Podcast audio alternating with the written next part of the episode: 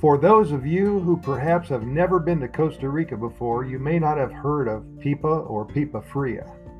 One of the treasures of visiting Costa Rica, and there are many, is being on the street corner, the beach, the local fruit and veggie market, the bus stop, or in the central park area of the specific town that you are in. And you see someone pushing a cart with dozens of coconuts stacked up.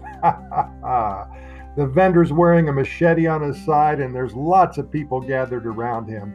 Well, don't be scared. Get in line immediately and take out about 500 colones out of your pocket and ask for a pipa fria. The vendor's going to smile at you. He's going to take his machete from his belt. He'll pick up a green coconut and slice the top off. He'll then reach for a straw and hand it over to you. Hand him your payment, and off you go enjoying something that is a staple here in Costa Rica Pipa Fria. Just don't drop the coconut on your toe. It's a bad mistake right there. There's so many little things like this that make you smile here in Costa Rica. Enjoy every day that you're here and don't just go after the big stuff like hiking a volcano or surfing in Dominical.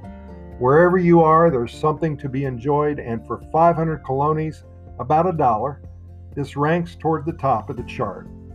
Be sure to go to our program notes associated with this Costa Rica Minute, Costa Rica Pura Vida Lifestyle Podcast Series episode.